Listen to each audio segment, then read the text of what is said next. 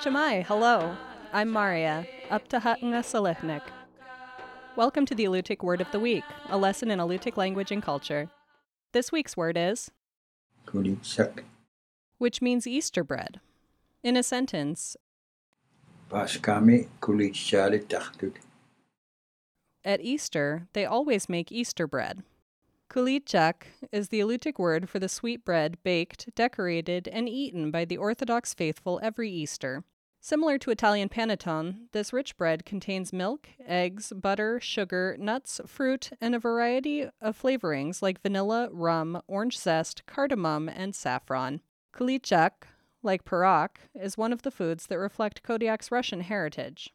People bake these distinctive loaves in tall cylindrical tins, sometimes using coffee cans. They are made in many different sizes, but the loaves are typically tall and rounded on the top, a shape that symbolizes the domes of Russian Orthodox churches. Like cakes, loaves of kulich are often frosted or glazed, then brightly decorated with candies or flowers. Families began baking kulich the week before Easter, and each has their own recipe. You can ask about their lists of ingredients, but not everyone will share. Most people do not eat this rich bread until breaking their Lenten fast. Families may take their bread to church for a blessing and then enjoy the loaf with a large dinner after Easter service. The loaf is cut in half lengthwise and then each half sliced. Some people serve it with cheese pashka, another Easter food. Others like their kulich toasted and buttered.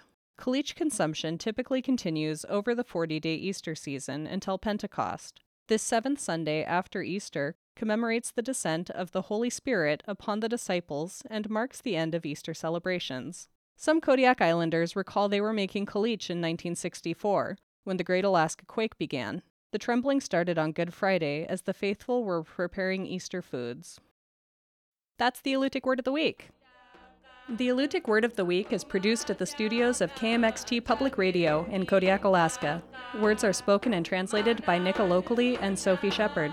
Lessons are written by the Alutiiq Museum with assistance from Kodiak Island Alutiiq speakers, Alutiiq Language Club, the New Words Council, and Native Village of Afognak, with mentorship from April Laktonen Counceller. Lessons are published in the Kodiak Daily Mirror each Friday. Please contact the Alutiiq Museum to sign up for weekly distribution of lesson copies by visiting the museum's website at alutiiqmuseum.org or find our podcast on the iTunes Store. And if you would like to learn more about the Alutiiq language, visit alutiiqlanguage.org.